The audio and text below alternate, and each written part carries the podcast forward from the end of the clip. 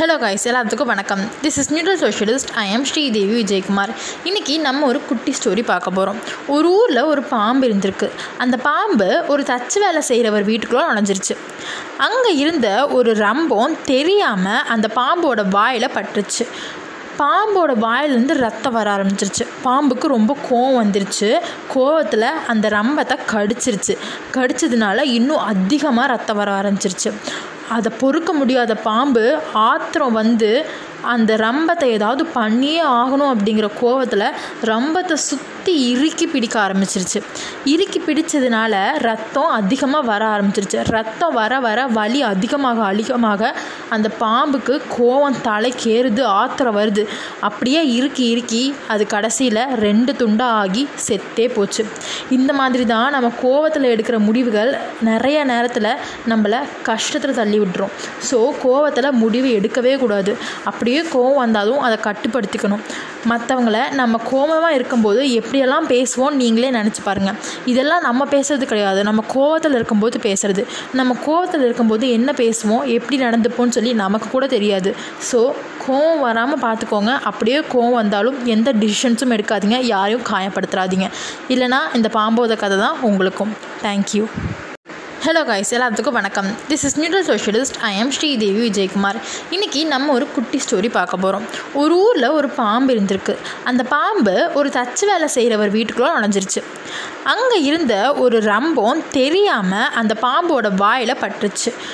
பாம்போட வாயிலேருந்து ரத்தம் வர ஆரம்பிச்சிருச்சு. பாம்புக்கு ரொம்ப கோவம் வந்துருச்சு. கோவத்தில் அந்த ரம்பத்தை கடிச்சிருச்சு.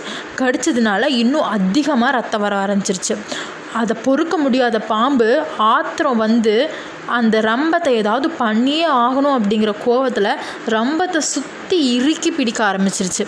இறுக்கி பிடிச்சதுனால ரத்தம் அதிகமாக வர ஆரம்பிச்சிருச்சு. ரத்தம் வர வர வலி அதிகமாக அதிகமாக அந்த பாம்புக்கு கோவம் தலைக்கேறுது ஆத்திரம் வருது. அப்படியே இறுக்கி இறுக்கி அது கடைசியில் ரெண்டு துண்டாக ஆகி செத்தே போச்சு.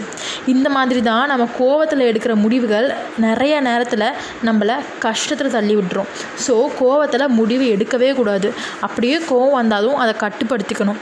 மற்றவங்கள நம்ம கோபமாக இருக்கும்போது எப்படியெல்லாம் பேசுவோம் நீங்களே நினச்சி பாருங்கள் இதெல்லாம் நம்ம பேசுறது கிடையாது. நம்ம கோவத்தில் இருக்கும்போது பேசுறது. நம்ம கோவத்தில் இருக்கும்போது என்ன பேசுவோம்? எப்படி நடந்துப்போம்னு சொல்லி நமக்கு கூட தெரியாது. ஸோ கோவம் வராமல் பார்த்துக்கோங்க அப்படியே கோவம் வந்தாலும் எந்த டிசிஷன்ஸும் எடுக்காதீங்க. யாரையும் காயப்படுத்துறாதீங்க இல்லைனா இந்த பாம்போத கதை தான் உங்களுக்கும். தேங்க்யூ ஹலோ கைஸ் எல்லாத்துக்கும் வணக்கம். This is neutral socialist I am Sridevi Vijayakumar இன்றைக்கி நம்ம ஒரு குட்டி ஸ்டோரி பார்க்க போகிறோம் ஒரு ஊரில் ஒரு பாம்பு இருந்திருக்கு. அந்த பாம்பு ஒரு தச்சு வேலை செய்கிறவர் வீட்டுக்குள்ளே நுழைஞ்சிருச்சு. அங்கே இருந்த ஒரு ரம்பம் தெரியாமல் அந்த பாம்போட வாயில் பட்டுருச்சு. பாம்போட வாயிலேருந்து ரத்தம் வர ஆரம்பிச்சிருச்சு. பாம்புக்கு ரொம்ப கோவம் வந்துருச்சு. கோவத்தில் அந்த ரம்பத்தை கடிச்சிருச்சு. கடிச்சதுனால இன்னும் அதிகமாக ரத்தம் வர ஆரம்பிச்சிருச்சு. அதை பொறுக்க முடியாத பாம்பு ஆத்திரம் வந்து அந்த ரம்பத்தை ஏதாவது பண்ணியே ஆகணும் அப்படிங்கிற கோவத்தில் ரம்பத்தை சுற்றி இறுக்கி பிடிக்க ஆரம்பிச்சிருச்சு. இறுக்கி பிடிச்சதுனால ரத்தம் அதிகமாக வர ஆரம்பிச்சிருச்சு. ரத்தம் வர வர வலி அதிகமாக அதிகமாக அந்த பாம்புக்கு கோவம் தலைக்கேறுது ஆத்திரம் வருது. அப்படியே இறுக்கி இறுக்கி அது கடைசியில் ரெண்டு துண்டாக ஆகி செத்தே போச்சு.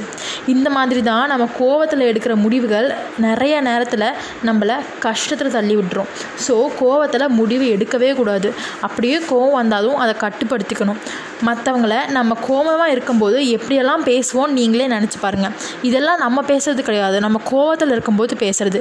நம்ம கோவத்தில் இருக்கும்போது என்ன பேசுவோம் எப்படி நடந்துப்போம்னு சொல்லி நமக்கு கூட தெரியாது. ஸோ கோவம் வராமல் பார்த்துக்கோங்க அப்படியே கோவம் வந்தாலும் எந்த டிசிஷன்ஸும் எடுக்காதீங்க. யாரையும் காயப்படுத்துறாதீங்க இல்லைனா இந்த பாம்போத கதை தான் உங்களுக்கும். தேங்க்யூ